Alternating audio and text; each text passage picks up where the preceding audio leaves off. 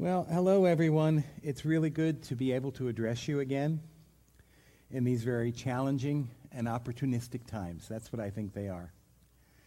Last week, we talked about what God wanted us to put on in order to function and deal with this crisis and how we interact with people.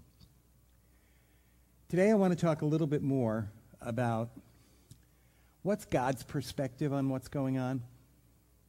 What do we need to understand? And where is he challenging us? On Wednesday morning, I felt rather disconnected from God's heart for whatever this message was going to be. I felt as if I was watching a jukebox, only instead of looking at song selections, I was watching the jukebox rolling over different scriptures and principles applicable to our current situation. What preacher or pastor can't say something that has to do with this situation that we're in? At that point, Leslie, who usually sits right there, sent me an email that morning and gave me some information. In response, I asked her to pray because I was stumped. Shortly after that, I talked to my wife, and how many guys know your God can speak through your wife, about the difficulty that I was having.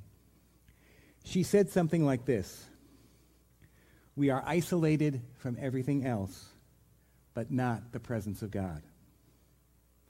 That is what we must pursue and what we must look for. So the lights started coming on as to what Father would have us consider. Thus, the title of this message is Isolated in His Presence. We talk about what we're experiencing as this crisis all of the time. And it's important to understand what the word crisis means. I don't know about you, but when I hear the word crisis, I can go, and that really has nothing to do with the meaning of the word necessarily. That has to do with our response to a crisis. And from my favorite dictionary, the Webster's 1828, it says this In medical science, a crisis is the change of a disease which indicates recovery or death. The second definition is the decisive state of things, or the point of time when a situation arrives to its height and must soon terminate or suffer a material change. We're in a crisis, friends. Things are not going to go back to the way they were. The question for us is what do we contribute to the way that they will be? Because God wants change. The first thing that I would remind you of today is that God has been equipping us for this crisis for quite some time. Certainly, he knew about it when we studied James and we talked about trials, faith, and motivation. I would also remind you of the first sermon that Andrew gave here. It had four points God is sovereign, God is worthy, God is gracious, and God is sending. God was equipping us again in that sermon. We certainly applied those points last week when we looked at Colossians. I encourage you to keep those points in mind and declare them for yourself, your loved ones, and your faith community often. And by declare, I mean not just think about. There are times where we need to talk out loud. And I need to say, God, you are sovereign. You are sovereign over these members of my family. You are sovereign over this circumstance. You are sovereign over this illness. We need to speak and declare, and the enemy pushes back. When we have to stay home, when we can't interact with others in the way that we've grown accustomed to, when we can't get things that we need or that we think we need, when we can't go to work or to school, what's left? God, our Father, the sovereign one, the creator, the lover of our souls. We must be in his presence. You may say that you don't sense his presence much these days because these are frightening times, or because he has not intervened or prevented the situation that we find ourselves in. Perhaps he seems very far off, or you think, I have, I have too much to think of and organize for my family to do more than acknowledge he's around. I know you're there, God. I know we'll get through this. And what I challenge you with today is that God wants so much more of us. When everything is stripped away, we must seek his presence. Do you remember James 4 8? Draw near to God, and he will draw near to you. That's the part of that verse we like. The other part of the verse says, Wash your hands, you sinners, and purify your hearts, you double minded. God shows us in this verse that there is a definite connection between knowing he is drawing near to us and our own repentance. In the passage that Andrew preached from in Isaiah, Isaiah confessed not only his own sin, but the sin of his people that needed to be cleansed, and then God raised Isaiah up. Are we any different than the people that James was writing to? Or Isaiah? Friends, just as economists and financial experts speak of a need for a correction to the stock market when it gets unrealistically inflated, and many of us understand that, I believe God is bringing a correction to us, his church, as he did often to his people in the Bible. We must seek his presence and let him deal with the things in us, individually and corporately, that need to be repented of or changed, so that from his presence he may launch us to bring his presence into the place, circumstances, and relationships that he has in us. I'd like you to consider this scripture. It's 2 Chronicles 7, 13, and 14. When I shut up heaven and there is no rain, or command the locusts to devour the land, or send pestilence among my people, if my people who are called by my name will humble themselves and pray and seek my face and turn from their wicked ways, then I will hear from heaven, I will forgive them, and I will heal their land. I think there are four things that are very important in this scripture so we don't get off the track. The first thing is we don't know if God, who is sovereign, sent the coronavirus. There certainly is biblical and historical evidence of him doing something like that. What we do know is that he has not yet intervened, though he certainly has gotten our attention, I hope, for all of us. And that's how God is using this. All things work to the good for those who love God and are called according to his plan, even this circumstance that we find ourselves in. Our hope is in Christ and the love of the Father for us. God's people must look up when there is a crisis and say, Father, how does this work in your sovereign plan? It makes no sense. What must we do? In Psalm 121, verse 1, it says, I lift up my eyes to the hills. Where does my help come from? My help comes from the Lord, the maker of heaven and earth. We must look up and not look down. And while there's value to news and to the stock market and to opinions, God is consistent. God is sovereign. God is full of mercy and wisdom that he wants to give us we need to understand, number three, the response that the people of God have to these circumstances can impact nations. Now, some of you just said, give me a break. Impact nations? I don't know how to handle this with my family. I challenge all of us to go to God every day and say, What are you doing here? I am not equipped to do this. Help me. That's exactly how he wants us to respond to him so that we can respond to other people. When we look at the fourth thing, and this is very important, when we look at God healing our land, I'm not necessarily talking about him eradicating the virus, although it would be great if he did that. We're talking about healing all of the ungodliness that permeates our world and our national culture and the church. Understand that. God wants to cleanse and to heal us. We can't define for him what that means. But I know he wants to shake us up a bit and make us different and better because we've walked through this. Can you begin to catch a glimpse of what God may be trying to do in us in this day when so many of the routines, what we thought were necessities, and processes and relationships that we're accustomed to are all put on hold?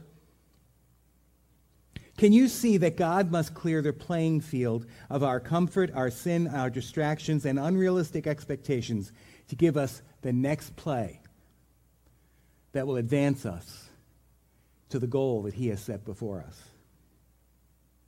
Would you consider that we, the church, the body of Christ, are the active players in this day who can bring God and his presence and purpose into the circumstances in which we and the world find ourselves. And you know, I said this to you many times. I've said it in many places. God enables that which he requires. He's raised the bar, friends. He has great expectations of us. And those expectations are reached in faith and humility, just the way we talked about last week. These things are not what is reported by CNN, MSNBC, Fox News, or the government. I have yet to hear any of them saying what the church should do. They're talking about the president, they're talking about the Congress, they're talking about the medical field, and we're just in a different realm, friends. But we're getting the right news if we're open to it and not distracted by the wrong news. Notice I'm not saying bad news. Or what, what's it called? Information is definitely an important tool. I'm not saying turn off your TV or turn off your radio. And by God's wisdom, we need to use the assistance that the government gives us. I'm not saying that we should isolate ourselves from what, what's being offered because all authority comes from God. Yet, our faith cannot be in the information, our faith cannot be in the government.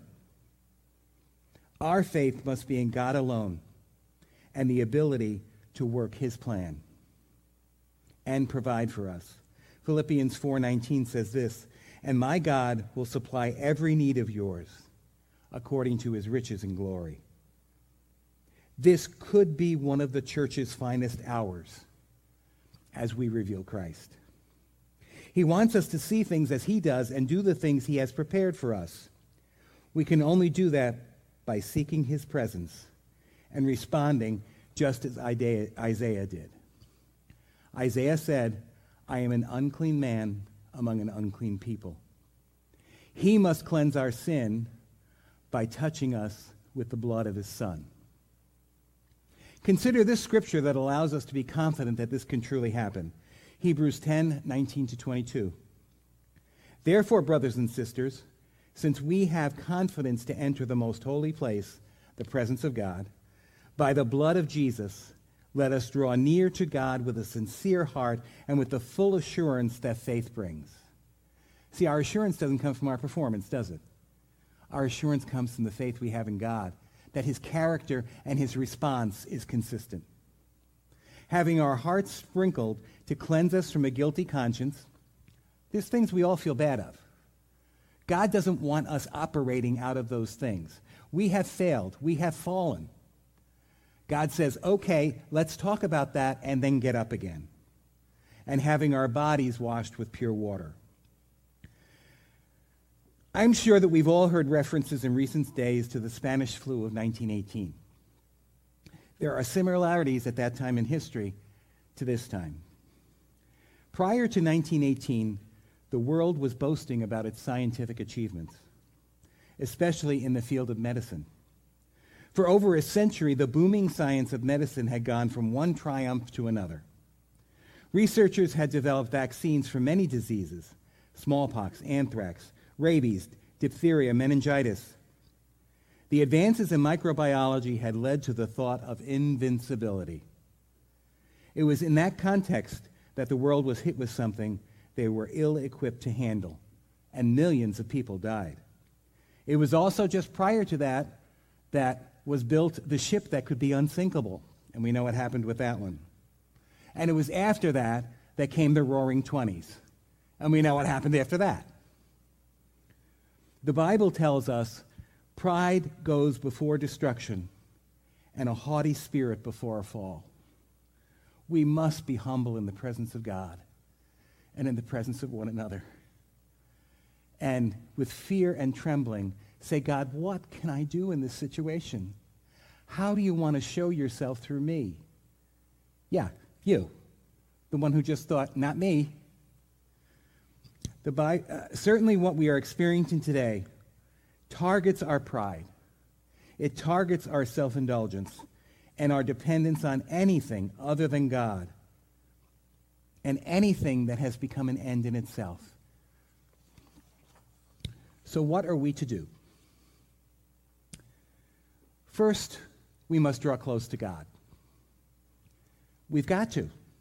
And understand that, you know, I think most of us have heard the word omnipresent, which means God is present everywhere. So if we can't find his presence, the problem may be with us. Or he's not manifesting it for a reason, and we need to get in touch with that. In Matthew 11, 28 to 30, it says this Come to me, all who labor and are heavy laden, and I will give you rest. Take my yoke upon you and learn from me, for I am gentle and lowly in heart, and you will find rest for your souls. For my yoke is easy and my burden is light. Now, we like to hear that my yoke is easy and my burden is light. But that sounds very romantic unless you understand the purpose of a yoke. A yoke is to direct the animal in the direction that it's supposed to go. And what Christ is saying to us here is that this is easy. If you'll just do things my way, if you'll let me come alongside of you because it's my yoke, uh, it, this is easy. It's not as hard as you think it is, guys. And my burden is light. There are going to be things that God is going to put on us. We need to let Him put His stuff on us and take off the stuff the world has put on us. And we'll find that His burden is light. The second thing, we must respond to what he shows us in his presence. The third thing, we must allow his cleansing. And the fourth thing, we must identify with being instruments for God, healing our land. Saying, just as Isaiah did, Here I am, Lord, send me, after he was cleansed.